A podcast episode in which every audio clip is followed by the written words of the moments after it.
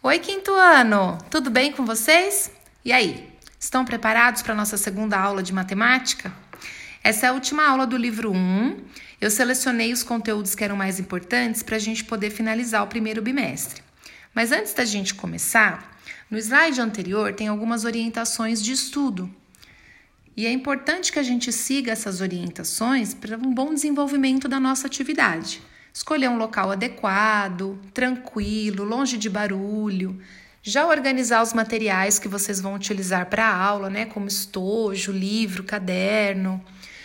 Se você se sentir cansado porque já realizou uma atividade anterior, faz uma pausa, vai tomar um copo d'água, relaxa um pouco o corpo. O importante é você ter o foco na hora de fazer a atividade, tá bom?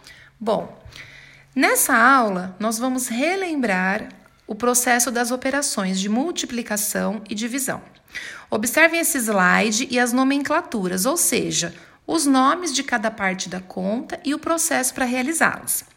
Nas nossas aulas de matemática, nós trabalhamos bastante com multiplicação, tabuada. Lembra? Toda quinta-feira tinha ditadinho de tabuada. E divisão também. Uma conta está ligada com a outra. E as atividades que vocês vão fazer nesse livro são ainda mais simples.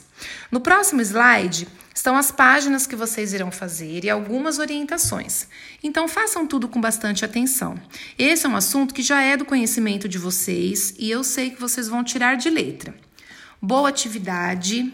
Tô com muita saudade de vocês e orando para essa fase passar logo e nós estarmos juntos novamente. Não se esqueçam de estudar a tabuada em quinto ano. Um beijo no coração de vocês e fiquem com Deus.